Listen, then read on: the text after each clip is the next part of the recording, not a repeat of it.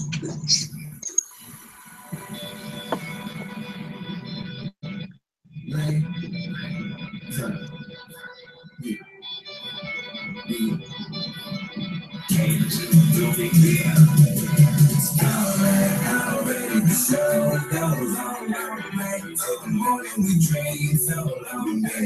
welcome to Always Pressing PGA DFS weekly podcast brought to you by thesportsdjs.com and the wonderful guests that I will have every week, or co hosts, I should say. Not even guests, they're my co hosts, they're my boys.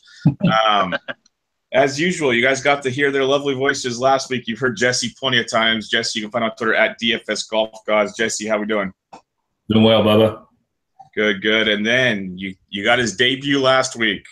Find him on Twitter at Big Bucks No Whammy, or actually, yeah, Big Bucks No Whammy is his name. BP Snow 11 at BP Snow 11.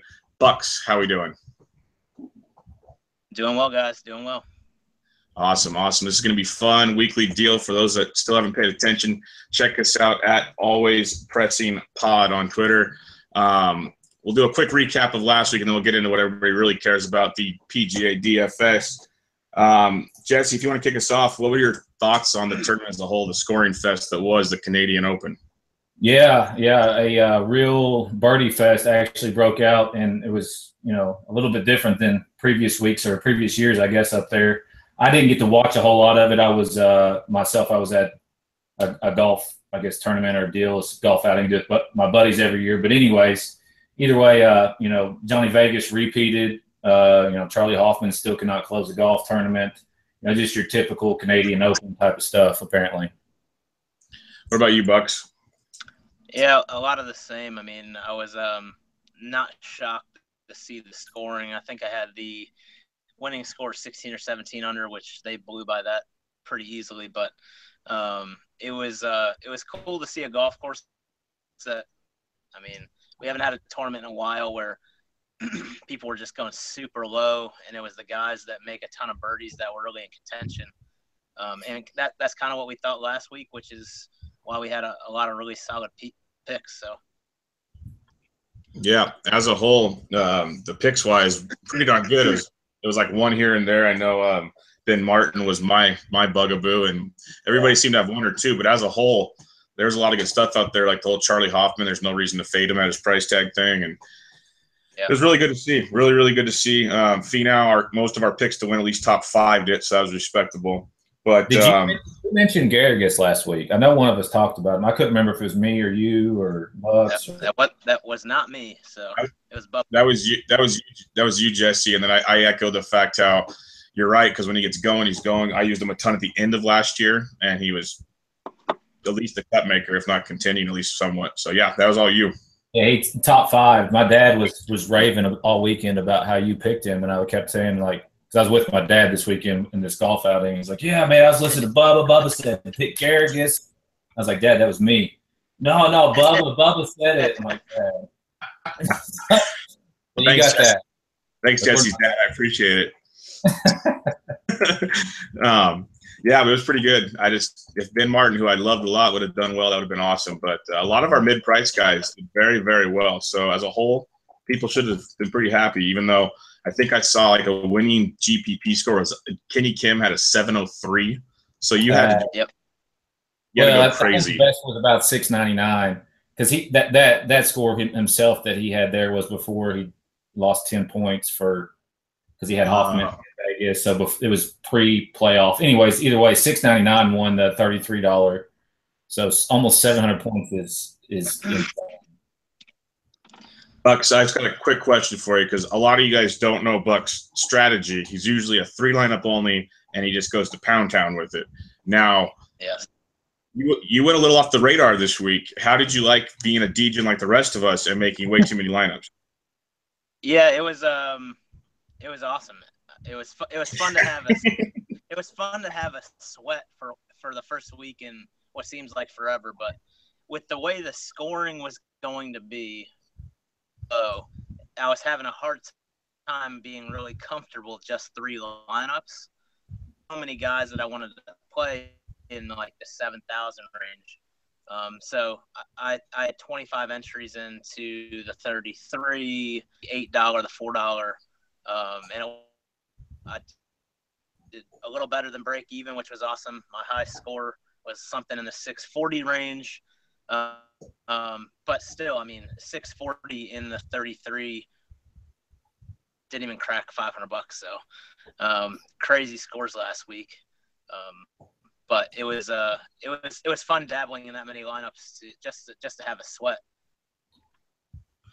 Yeah, yeah. I, I just wanted to get your opinion because it's uh, it's something we like to do, but uh, I'm trying to cut back. It's just not easy once you get that taste. Um, oh, yeah. We're gonna we're gonna get going to the, the WGC here, but I just have one more question. Either you guys, both you guys, whatever. Is it just me, or does it seem like you know we started out at least like a month or so ago? It was a lot of weirdness going on, but lately it's been a little more chalky. Does that sound about right? Yeah, it does.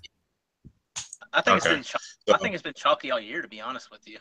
Well, for the most part. I mean, there, there were some weeks there where less than five percent were hitting six to six, but the last couple, yeah, I mean, it's been twenty percent in that range, which you know, it's. I think that's about what it really should be on a week to week basis. You'll have some weeks where it's a lot more, some weeks where it's a lot less, but yeah. last couple weeks, I mean, six to six didn't guarantee much of anything. Yeah. All right. Yeah, last week well, last week was the first week in a while where if you didn't have six for six, there was a small percentage that you were going to cash. Right.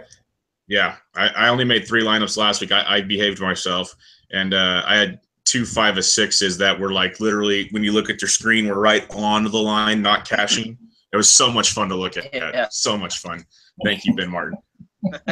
um, no, I, I regress. Let's go to uh, the WGC Bridgestone. It's a pretty uh, unique event, a zero cut event, as you guys were telling me earlier. 76 guys are in the field, 49 of the top 50.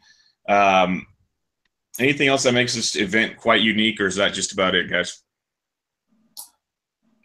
Yeah, I think it's um, for me, it's uh, one of the that isn't a major. I mean, it's one of my favorite events every year. I grew up in the Tiger era, where and he dominated this event for so long. Um, even I think he won in 2013, um, so it wasn't too far too long ago. Field strength is astronomical. Um, the scores are typically pretty low. I think it's an average of like 14 under, 13 under, something like. That. Um, but it's just a fun tournament to watch. I mean, it's a it's a old. I think uh, what Pete Dye is it Pete Dye that yeah. designed it? Yeah. Oh, Robert Trent Jones. Robert Trent uh, Jones. Okay, yeah. So there, there's a lot of um, action holes. There's a lot of risk reward holes, and the crowds are typically pretty close to, and so it's really fun to watch. Yeah, yeah. It's in. Uh, it's on the Firestone South Country Club course, uh, Akron, Ohio.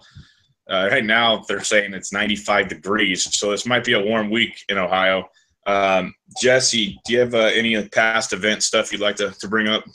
Yeah, so I mean, it's got a lot, a lot of history. I mean, Tiger Woods won this golf tournament in 99, 2000, 2001, 2005, 2006, 2007, 2013. So, I mean, he's won it a bunch of times, but I mean, it's one of those tournaments where you see a lot of big names rise to the top. Uh, DJ won it last year.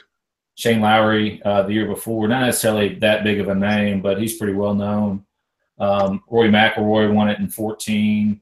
Adam Scott is a past champion here. Uh, Vijay Singh, a um, lot, lot of big names have won this. And uh, last year was kind of low scoring. Um, I think DJ won it at minus six, but it was more well known for the infamous burger one shot WD uh, yeah, get, get out of town. Get my paycheck and get oh, out of town. That was the event where he. Yeah. Oh yeah. All right. Now that makes a lot more sense. By the way, you forgot to mention the big name that won in 2012 that I was kind of half chuckled at last week when I picked him for the Canadian Open. Just mention no, no, that. I, I, purposely, I purposely did not mention that. uh, I figured as much. Um, Butch, why don't you take us away with some course preview? Yes, a um, 7,400 yards, par 70. And the heat, this week is uh, playing pretty dry, I would imagine. Um, and so the the interesting thing about this course is that obviously at a par 70, there's only a few par fives, uh, a big bump to par four scoring. I think it was built in 1960 or somewhere in the 60s, um, and so typically there's a lot of false fronts, uh, smaller greens, um, target golf, that kind of thing. All the course can can be had, and so uh, you're kind of looking at. I know we're going to get into it next category, but um, you're kind of looking at a field like this. It's hard to ignore any of the stats, but a big focus on par par four swing, uh, a big push with dry conditions on accuracy off the tee. Um, had this week. Anything else you want to add, Jesse, or that pretty much wrap it up? Uh, I mean, that's pretty much it. You know, the two par fives is, you know, like you said, par 70, playing around 7,400. Um, two par fives, one of them is reachable, the other one is probably not. So there's potential for some eagles on one of the par fives, uh, more than likely not on the other par five. Um, but yeah, it's just uh, it's an old golf course, been there for a long time, um, which is good in that you know a lot of these guys have played it a bunch and know more so the breaks on the greens, where to hit the ball off the tee, uh, where to hit the ball on the green, so on and so forth. So a lot of history, um, and just it's a pretty prestigious place. Firestone is as far as golf courses go. Okay, Buck's already mentioned some of the key stats he's looking for. What are you looking for, Jesse? Um, you know, I'm looking a lot at my typical stats: green regulation, driving distance, driving accuracy. But one thing that I typically do in no cut events is focus more on uh, birdie or better, um, because obviously with no cut, you know, we, you want guys who can go out and make make birdies. Um, and so getting the guys who get the higher scores, even if maybe they don't finish as high because they make a few more bogeys, is if they're throwing out a lot of birdies with more bogeys in a no cut event, you know, you're going to be better off on DraftKings wise. Um, yeah. So I put more emphasis on the on the birdie or better this week than I than I usually do. Um, and then just your my typical, you know, a, a lot of times focus on green regulation, and it's got a pretty big correlation to birdie or better, to be honest with you. So that makes sense. Uh, yeah, it makes a lot of sense, and um, that's a good point you make for those that maybe are new to the non-cut event DFS. A bad round, it doesn't, you know, ruin your week. It probably doesn't help you from cashing big, but it doesn't ruin your week because if these guys can score, like you saw in like the British Open on the what Saturday when he shot, I can't remember his name now, shot a, a 61 or whatever, the 800 um, that kind of scoring just completely turns you around around. So as long as they just don't have the massive blow up, you have the potential to make some interesting numbers out there. Yep. Uh, so yeah, birdie yeah, or better is very, very important. Exactly. Yeah, I'd put a focus on par four scoring, but yeah, definitely the birdie or better. And and look at those guys that have some super low rounds out there, because um, you're absolutely right. I mean, with a no cut, you can shoot one day, as long as you have two or three really low rounds, you're fine. And so, yeah. Um, but I think it's important to note, though, with the field this strong, um, you kind of have to look at all the stats because they all come into play at this course. Um, but look at the look at the guys that are trending, and so recent form is big for me this week. Birdie or better than par four scoring. Yeah, I like that. Um, a lot of the time when I'm picking my guys, and is it always right? No, but I'm I'm a big recent form guy just in general because I like a guy when he's feeling good and playing well to go to his next event with the confidence. I think that's big in my mind. But um, yeah, definitely scoring. I don't know if we'll take him. We'll get to him, but just off the top of my head, a guy like a Justin Thomas, who we've seen shoot a lot of low 60s out of nowhere, those will come in handy this weekend. So, yep. not saying play him, we'll get to him, but I'm just saying that's the kind of guy you got to think about at times. And he's relatively full. I'm saying playing. Yeah, well, what I figured we would, but I didn't, want, I didn't want to like ruin everything here. With that said, let's get into the picks. Let's get into the picks before I just give every play away before we even talk about them. Um, we got six guys over ten thousand this week. So obviously, they'll be one of some of the best in the world. Um, you have Mr. the Open champion Jordan Spieth at twelve thousand, DJ at eleven eight who played really well last week after people thought he might have been ruined in his final round at the Open. I got Rory at 11 4 with his new, his best man on the bag. Yeah, Brooks Koepka at 11-1. That's the one up here that kind of stands out to me. He's playing great golf, but that's quite a, a hike for him. Uh, Rickie Fowler 10-6 and Hideki Matsuyama at 10-2.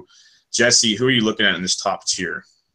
Yeah, I mean, I can see uh, Jordan Spieth being pretty chalky, um, even with, at that high price, because of the fact that I, I, think stars and scrubs will be super popular this week, and uh, he was twenty percent at the British Open, so I don't know why that isn't at that number or higher this week, even with the uh, higher price. Um, so he's interesting to me just because he's, his recent form is is very good. Obviously, he wins a major the last time out. Um, but I think he's fadeable potentially due to the high ownership. So um, it'll be interesting to see how highly touted he is this week. Um, I mean, you can make a case for anybody up here in this range. Uh, the other guy that I like, and I like him more so on FanDuel than I do on DraftKings, just because he does have a price reduction over on FanDuel. Brooks Koepka, he's 8,600 on FanDuel, so I'll probably play him quite a bit more over there than I will on DraftKings. I'm um, not a big fan of the price 11-1 here on on on DK. So, you know, I'll probably get my exposure to him on on FanDuel because he he's he's one of those guys like we were just talking about. Makes a lot of birdies. He has blow up holes every now and again.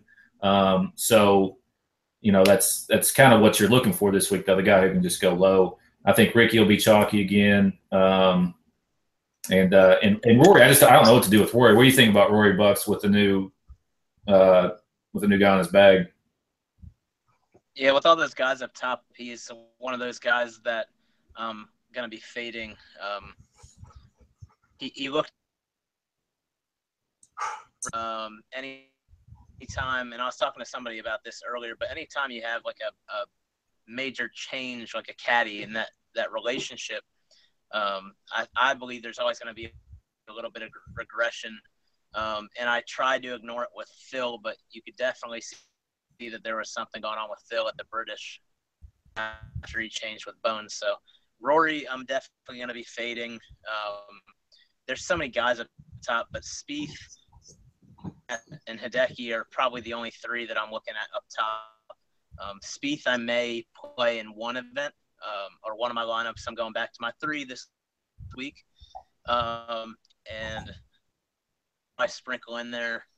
The only one that I really am fading this week hard is is Rickie Fowler. His swing looked way off at the British. He is not a great par four scorer.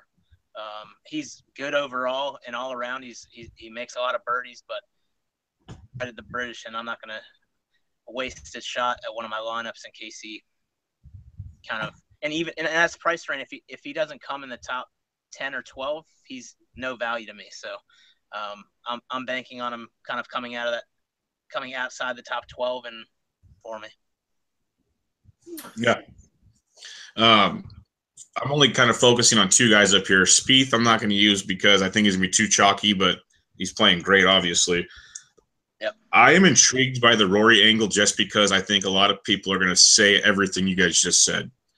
And he, it's just a GPP type play. Like you, because yep. everyone's so good in this tournament, you have to For get sure, different yeah. somewhere and he looked really, really good at the British. Something we all thought wasn't possible with Rickie or with Rory right now.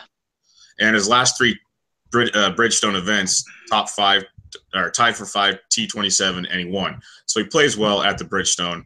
Um, it is worrisome, like you said, the the uh, you know the caddy player relationship. I get that, but he he is his tee to green and his approach are all really really good right now. So there's a lot to like with that.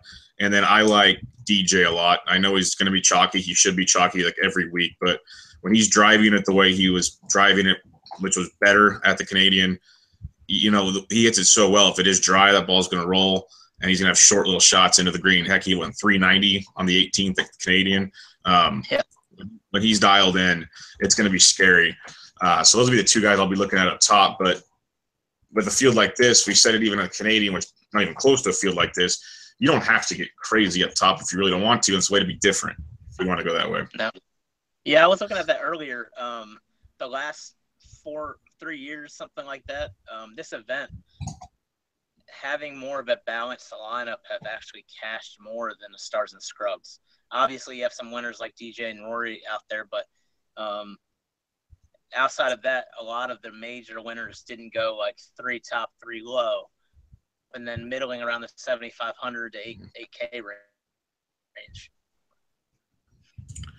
Well, that, that's great to hear. That's my kind of strategy. Yeah. Um, let's get into the 9K range, and this this is where you could start doing some damage. These guys are all obviously. I'm going to repeat myself over and over. Really good players. Shocker. Um, you got, you got Justin Rose 9900, Jon Rahm 97, Stenson 95, Day 94, Kuchar 93 has been playing great golf until he wobbled a little bit, but still played well. You got Sergio 92, and then we got Jesse's boy. Maybe he wins it this week. I don't know, but Paul Casey's 9,000. Bucks, what do you got here? Yeah, so I think this is another one of those ranges where you can make an argument for everybody. Um, but there's three guys that I'm kind of looking at in this range. Um, one, and he he's going to be one of my core plays this week is Jon Rahm. Um, I'll week and still he gives me a reason not to. He makes a ton of birdies. He's sixth in par four scoring, play off the tee for the most part. He can blow up. I mean, that's part of it, but this is a no cut event. That dude is going to make some birdies. Um, so Jon Rahm is going to be one of my main core plays this week. Um, and then Jason Day in the 9K range is to me. I mean, the guy has not been playing great golf, but you're kind of uh, stepping into his world here at the WGC. He's played Firestone a ton, and I, I think he's starting to peak at the right moment. And at this price tag, I mean, you're you're getting a former one uh, really cheap. And then Jesse's boy Casey can't can't not go with him. Um, he'll he'll be in at least one of my lineups. Fifth in par par four scoring, and he leads a couple other categories as well. He's he's solid. Yep, yep. What do you got, Jesse? Yeah, I'm with you on Rahm. Um, I think Jason Day. I, I just wonder. The one thing on Day is if he can go under the radar as far as being t- highly touted. I don't know that it's going to happen, but if he does, I think he's a great play. If he's if people catch on to the fact that he's at 9400 and people start saying, well, you know, you should play him because he's so cheap, then I can I, I, I see a fade there for myself. But uh, yeah, so I but I, I do think he's getting his game back. I also like Henrik Stenson. Um, you know, any golf course that's long um, and requires a lot of you know, good iron shots, maybe long iron shots on occasion as well. Um, I'll take Henrik Stenson all day. I don't know about Paul to be honest with you this week. Um, he's I've been riding him, and so I'll you know I'll probably have some exposure to him this week, but it's not going to be anything up the top like I have in weeks past. Yourself. Don't kid yourself. I mean, he's all right. He, you know, he's been. I mean, but at nine thousand, to be honest with you, I'd really probably rather you know, dip downs that one of these two guys were going to, one of these guys we're getting ready to talk about in a no cut event, or Yeah. you know, spend a little bit more and get Stenson or Rahm myself. Yep. Um, I mean, Paul Casey just doesn't, he doesn't scream birdie maker like some of these other guys do. So, like I said, I'll have some exposure to him, but I'm not going to be over and, uh, and above like I usually am. Right. Uh, one guy I'm looking at, again, it's my GPP mentality on this, but uh, Justin Rose at 9,900 for the fact that I think everyone's either going to go up or they're going to start with Rahm, And I think he gets overlooked quite a bit this week. And Yep. we know how well he can play when he can actually putt the ball a little bit. So I like Rose to be a, a nice little low owned play up top here. Um, I I am, and I'm on the Rahm train with you. That's why I think Rahm will be people will focus on that number right there because the guy is just ridiculously talented. Uh, Kuchar worries me because the guy just doesn't take a weekend off. How eventually your body has to tell you no, right? Just theory. like Jesus criminy. I know he wears Skechers, so he's extra comfortable, but eventually they got to catch up with you. He has played pretty Um, quickly. Yeah. But um, Well, and- he's And the always thi- consistent. And the one thing I mentioned to you after with the British Open when we did that first pod is Kuchar's one of those guys that's always kind of going to be around, but I, I don't see him ever lighting the world on fire. I mean, he'll he can get he can go low, but I don't see him going 17, 18 under potentially, especially on a course that, that there's so many bombers out there that can go low. Yeah, so that's a good, really good point. So I'm, I'm looking at Rose, Rahm, Um, I'll probably have a little Stenson because I somehow always have a little Stenson, and then um, I'm gonna have to look more into it. Sergio just he's not a major scorer though, like you said with Kuchar. It's just he has that potential. He could, and then Casey, I will have Casey. I'm not going to be in denial like Jesse. I will have Casey, so we'll go there. But uh, yeah, I'll be I'll be staying up top in the 9K range. I don't know about Sergio. I mean, Sergio just he hasn't looked very good in recent weeks. Um, so I mean, I think I'd rather have Casey or Stenson than Sergio, but we'll see how it ends up shaking out. But he just I don't know. Recent weeks he's just been weird. Yep. He did finish second at the BMW, but other than that, he's just kind of been hanging around top twenty. And you know, I mean, I don't know. He just doesn't intrigue me like some other people do. Well, he makes up so many strokes with the driver, and he's he's not been hitting that great. So right. True. Very true. All right, let's go to the 8K range where it's going to get really fun here. You got Adam Scott, 88, Grace 88, Fleetwood 84, Berger 83, JT is $8,200. Noren 81, Leishman 8K, and Zach Johnson 8K. There's a lot to like here. Jesse, kick us off in the 8K range. Yeah, I mean it's hard to ignore um, Adam Scott at eighty eight hundred dollars. Uh, you know, guy just is a world class ball striker. Hits it down the middle, um, hits a lot of greens. Um, if he can get the putter going, that's the question. So I think he's a, a good GPP play. We'll talk a little bit more about GPP versus cash in a little bit, but um, I like him in GPPs just because if you start your lineup with Adam Scott and then stay below him, you're going to be different and not, you know, because there's there's going to be a lot of ownership nine thousand and above. So if you're down here and you start here um, and stay disciplined, you can you can make a different lineup uh, for a, a big GPP like the $33, which has 21,000 people in it this week. Um, I'm going back to Tommy Fleetwood. I hope everybody still hates him. I'll, I'll, have some of him, and this is this is the time to talk about you know obviously Justin Thomas is in, in his ability to either shoot 80 or 62. oh, he's outstanding because you look at his stats. His tee to green is great. His approach is great. His par four scoring is great. He can't scramble, so as long as he's got to stay out of trouble, and he's going to be putting up a low number, I think. Three straight missed miscuts too. Yeah, so I'm hoping people are scared off him, but I know I remember this from uh, previous no cut tournaments this year. He flourishes in these full four round tournaments. He really does. Oh yeah. Right, you can almost guarantee there's going to be one round where he goes 65 or less. Yeah. What do you got on this one, Bucks?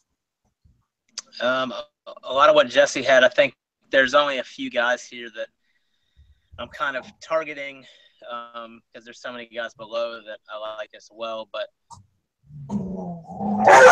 to me, to me, that stand out in this in this range, especially no cut, like we just talked about, Justin Thomas, um, and then Berger as well. I think both of those guys, reality that you'd see in like a rum where pressure. They're going to go out there, blast it around, make birdies.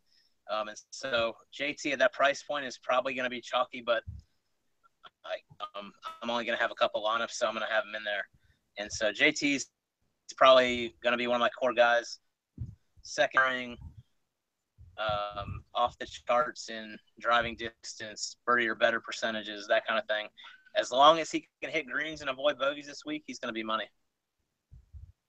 Yeah, totally.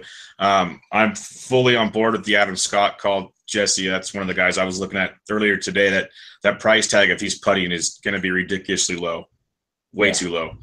Because uh, because we know he does everything else at like a top top tier level. So um, he's definitely worth the play.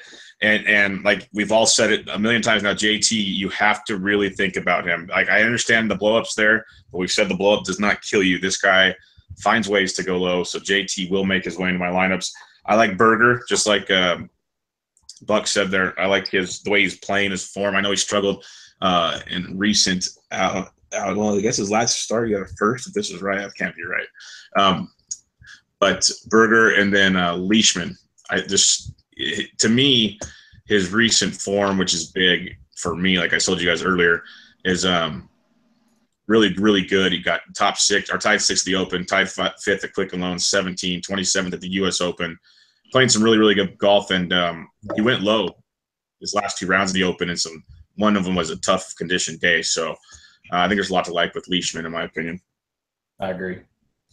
Um, I want to ask you guys about one guy because he's every week I look at him, and some weeks I play him, some weeks I don't because I know how super talented he is. But it's like top six cut, tied tied tenth cut. Alexander Noren. What are your guys' thoughts on him? Yeah, he's interesting. I mean, he's a top ten player in the world, and you're getting him for a top twenty-ish price or whatever. Um, so in a no cut event, I yeah, think he's worth a shot. Yeah, he's okay. good. He'll be, he'll be he'll be one of those lower end plays just because there's so many other big names around him. But he's he's definitely a sneaky GPP play for sure.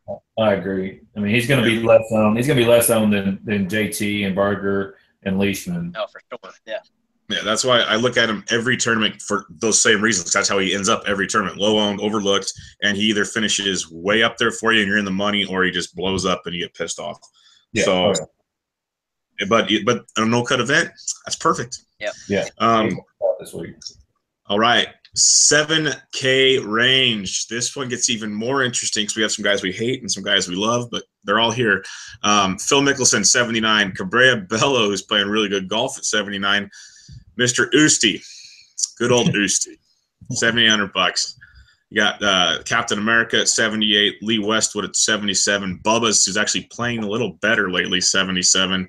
JB Holmes coming off a really good weekend in Canada at 76. You got Wood 76, Chappie 75, Woodland 75, Hoffman 74, who was 10 3 last week, by the way. Harman 74, Peter 73, Schauffele's playing really well at 73, Schwartzel 72, Dufner 72, Fisher, Kiz, Olson, Henley, Wiesberger, Sullivan, and Fitzpatrick. So yeah, way too many guys I should have not named off. Bucks start us off in a very loaded, very sneaky. This could be the range that decides the GPP winner right here, in my opinion. For sure, yeah. Yeah, I think.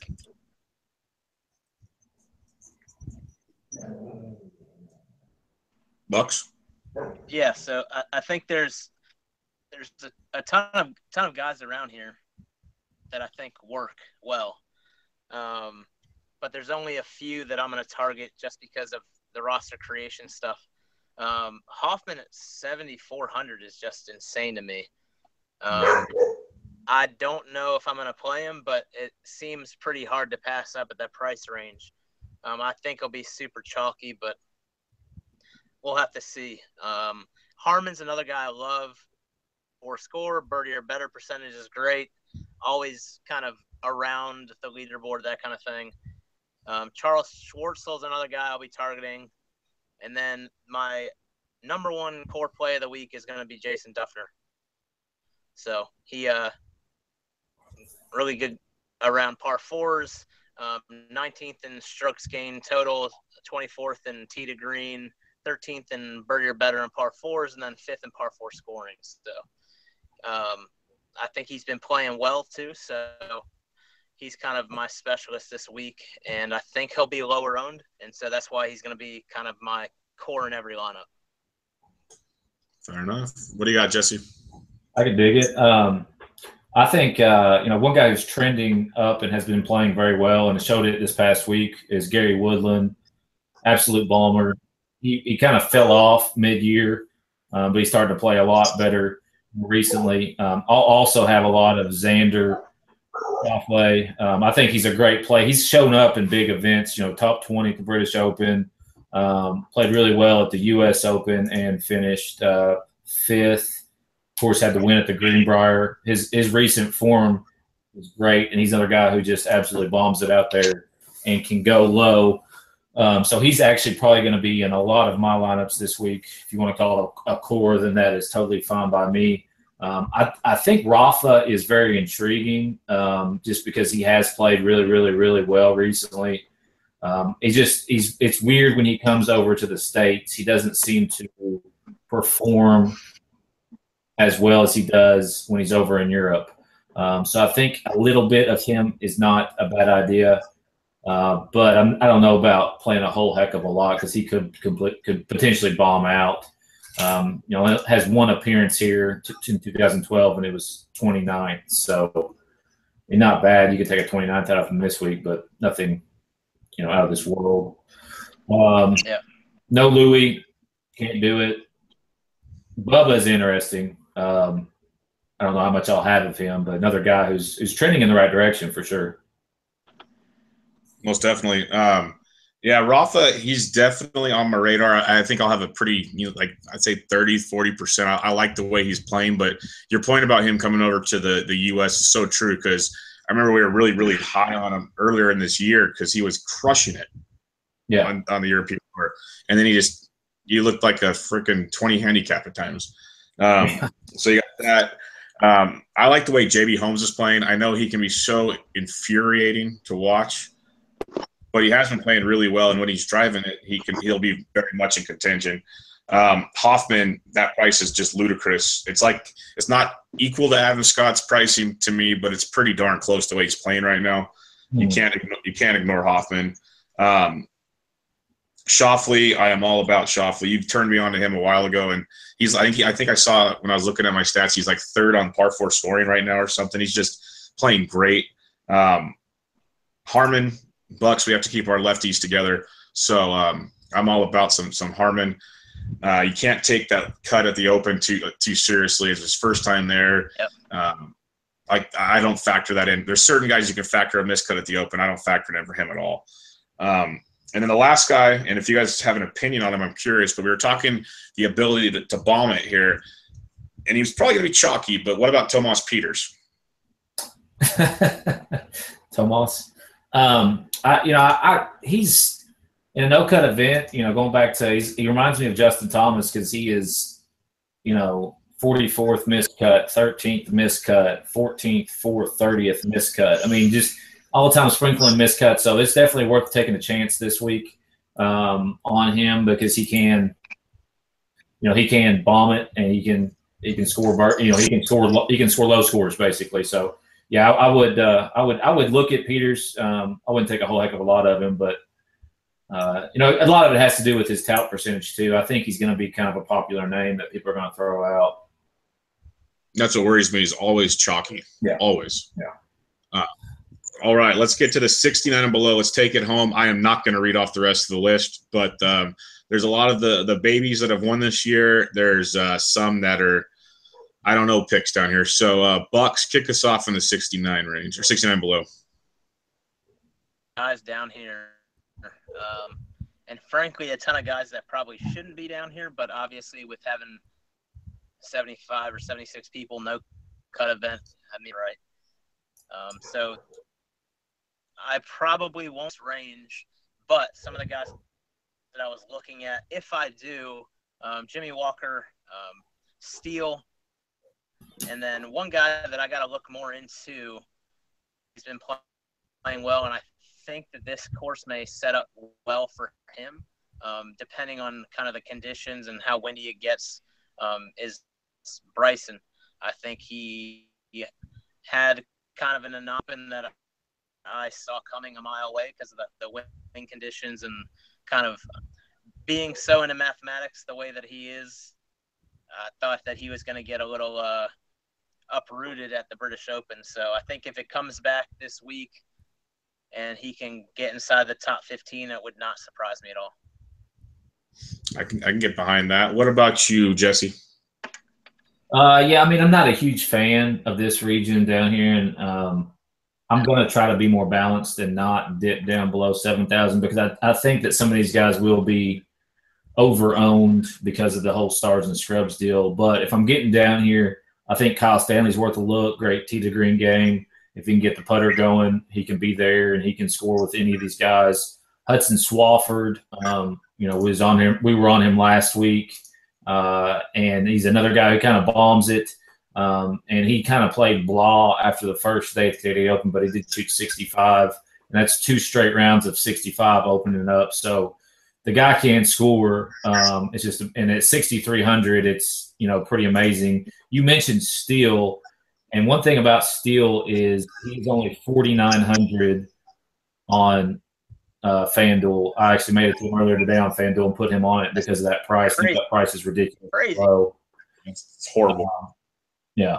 and then Swafford is 4,500 on on FanDuel. Um, Rusty, Rusty Henley's 5,200 on FanDuel. They have really really soft pricing this week on FanDuel. I'm gonna I'm gonna play probably quite a bit over there just because of that and this no cut deal. But um, so yeah, I mean that I'm not a huge fan, like I said, but you can get down here and, and find some some decent value. Um, there's also some guys, you know, just do not touch at all whatsoever. Danny Willett, Wang, um, and then also Chuck Norris's son, Shaun Norris. Do not play him. Right. Uh, jeez. Um, I'll be looking at a guy none of you mentioned, and I know he can be frustrating at times, but he's really, really good. Just approach to the green and everything. Molinari, 6,800. I can't ignore him. His putter is infuriating, but uh, he's worth a look to me. Stanley was the top of my list down here. I love his game. Steele Walker. When when Bucks pointed out Walker's price this morning, I almost drove off the road. That's too cheap. Um, and then one one name, and I hope he's not chalky after last week, but when you're talking bombers and a no cut event, guys that can go low, Johnny Vegas is very sneaky because he has those low rounds in him. He has the blow up rounds, and he might be chalky because of last week. But he's a bomber, and if he's hitting it well, he could put up some like a low round or two that could be very helpful at this range. Yeah, he's got to get that. He's got to get his putter going, which he did last week.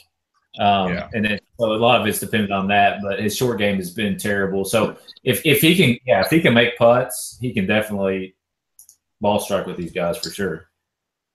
Yeah, but uh, I agree. Also, I don't really want to have too many decisions below 7K. I don't think it's going to be too necessary unless you're going stars and scrubs. Right. Uh, all right. Um, I, obviously, I had a typo. It's not Pooney. Um, Bucks, what's your top, what's your top punt plays this week?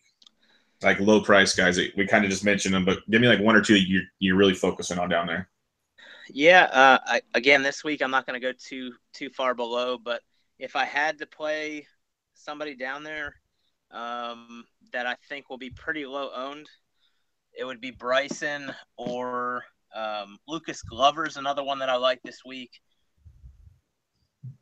I think he'll be super low owned, but really good on par fours, surprisingly. One of those guys I think could do something. Um, again, a good pump play. What about you, Jesse? Yeah, I mean, I would stick with Stanley or Swafford.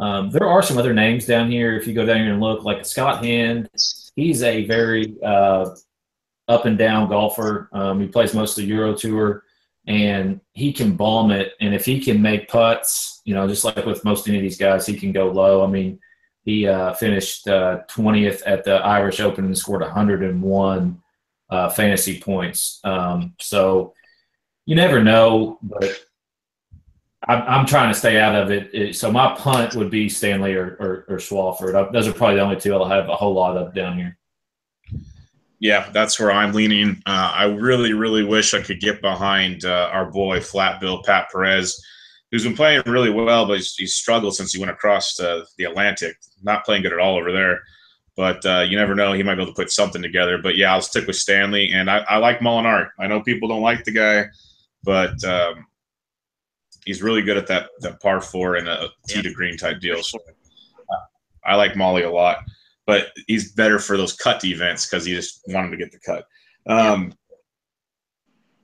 top bust, like kind of the higher priced guys that are going to be heavily owned that just aren't going to produce. Jesse, who are you looking at?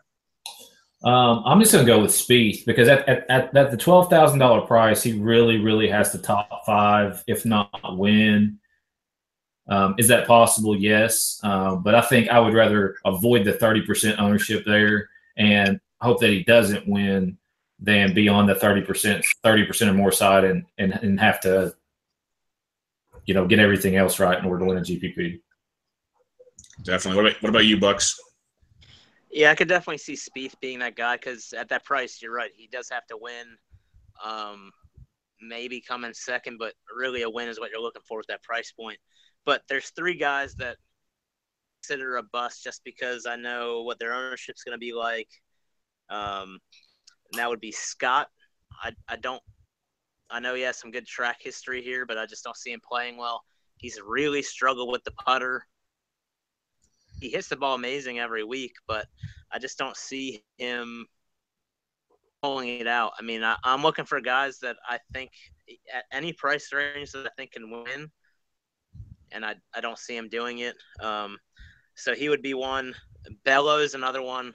He's been playing amazing golf, but I don't see him coming over here uh, playing against this field and lighting it, lighting the world on fire. But it's that no cut event, and he murders the ball, makes a ton of birdies, and so he could definitely do it. But I, I think he's going to disappoint uh, his owners. And then the number one guy I have on my list for a bust this week, and it pains me to do this because he's my boy, is Rickie Fowler. Um, he uh, after watching some replays of the British, his swing was so bad, and I'm not saying that matters for this week, but it there was not something clicking in his swing, and then add that to the fact that he's just as far as this field is concerned, less than mediocre on par fours. I'm gonna stay away from him because again, at that price point, uh, I'm probably looking at a top ten minimum for him, and I don't think he's gonna get there. Yeah, I can see all that. Uh, Spieth for me, like you said, we say it a lot with the, these top price guys. They have to basically top five at worst, top three probably, if not better than that, to get their value for you. Um, if you go down below 10, there's a guy that we know he's a really good golfer. He just can't consistently do it. And he hasn't shown it to me in a while. I'm like, I'm assuming as you guys as well. You watch even more golf than I do, but um, and he gets touted all the time. But Jason Day at 9400 just has not produced like a 94 year old guy. He, I know he's yeah. produced well, but not not to that level. And everybody swears he's the Jason Day of old. And he has not shown it yet. So um, I, I just don't don't see him pulling that out um, at that price tag, and everybody loves him, and I think he'll be highly owned and just you know, not produce. Um, core players, we kind of mentioned a few bucks. Give us your uh, your core. Uh, my core right now is Rahm Dufner and JT. All of them, no no cut event guys. Um, Dufner, I think is I would categorize him there because he can have some blowups, but he can also go pretty low. Um, if I had to pick one more for the no cut, probably Berger. Yeah, I like that a lot. Uh, what about you, Jesse?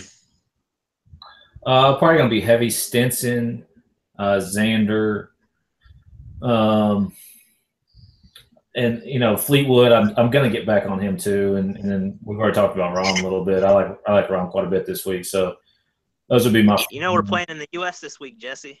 Well, it's hey man, you know what? It's not my problem that the Euros are playing better than us Americans are. Yeah, it, it, really it, it's funny you mentioned that Bucks because every time I look at lineups I make, it's like they almost are, are all straight Euros. And if anybody's listened to any shows I've done with Jesse before this, like I just love Euro golfers. It's yeah, people, I mean we're we're all over them every week, but I mean you, we don't care. Yeah, I don't. Yeah, I just want to make money, so I'm good with that. I mean, I'm looking um, at a um, lot of ownership there. I think Stenson will be low owned. Um, Fleetwood will come in lower owned, and Xander will be lower owned too. So, I mean, you know, on my main lineup, I think those three at least will be on there. Well, and that's what we always talk about. These Euros are super low owned.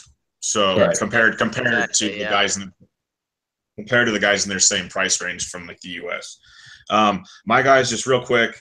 Uh, I think I'm going to go up top, Rahm Rose. I'm going to rotate with them. And then in the middle, JT and Berger and some Leishman. And then down in the sevens, Hoffman and Schauffele.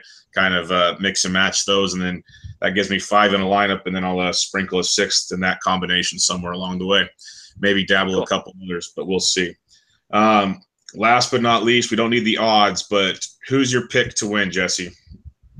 Um, I'll go Paul Casey. he's not going to own him in DraftKings, folks, but he's winning the tournament. hey, if I don't say that, he's going to win. So what do you want me to do? I know. I love it. Love it. What about you, Bucks? I'll I'll just preface by saying outside of Dustin Johnson, my pick to win would be Dufner. Wow. And and and your your prefacing is fair because Dustin Johnson is literally fav- should be favored at almost every week, especially on a course like this. Oh, yeah. But um, I'm with you. Outside of uh, Dustin, it's a guy that I talk a lot of trash on, but I always say it with you know the caveat that he's super talented. I think Jon Rahm has a, a sneaky good yeah. shot to make the team this week. I, I really do. I agree. And and for those that have heard many some of my podcasts with Jesse, I have railed on how much of a child he is. So it'll be interesting. Yeah, he flashed some more good recently, so I like it as well. All right. Any last words, Bucks? No, I think this is going to be uh, it's going to be an awesome event, man. All, all, these WGCs, especially this one, have a major feel. The players are getting paid a ton of money to play in this event, so it's going to be really exciting golf. Have the the winner coming in at 16 under, so two back to back weeks of some pretty low scores. Uh, Jesse, last words, and I believe you had a listener question.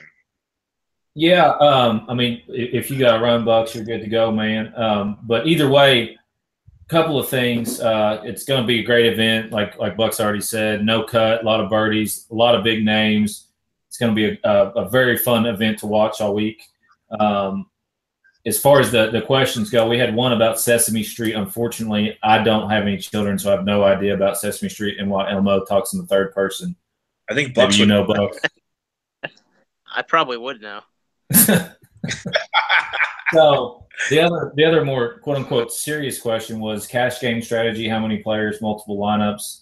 Um, from uh, from one of the one of the guys on Twitter there, and you know, for me this week, I will not play any cash games at all whatsoever. There is absolutely no edge to be had.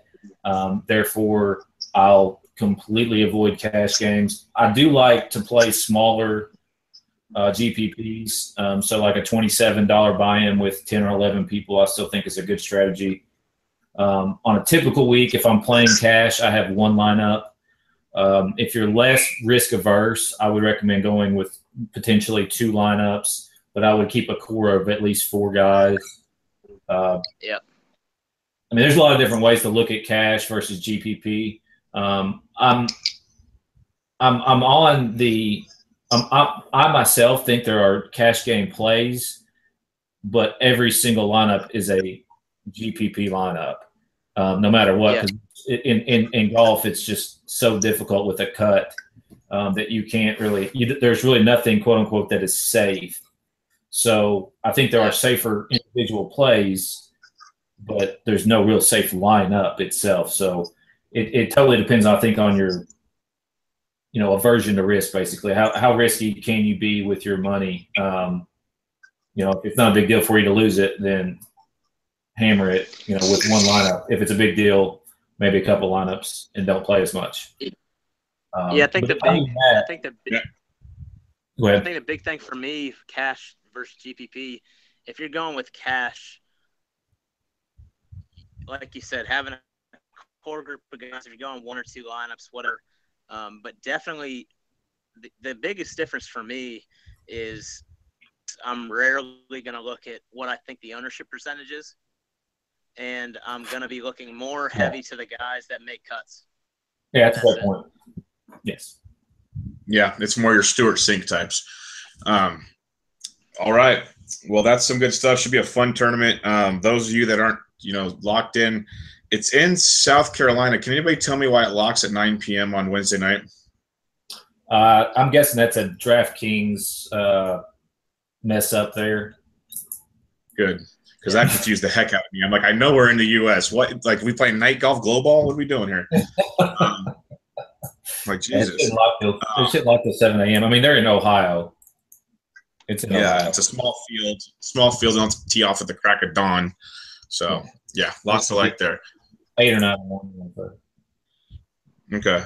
Well, it's going to be an awesome tournament. Like we said, best of the best. Uh, check us out on Twitter, guys. Around uh, our almost wrong pod. Always pressing pod. It's your PGA DFS weekly deal.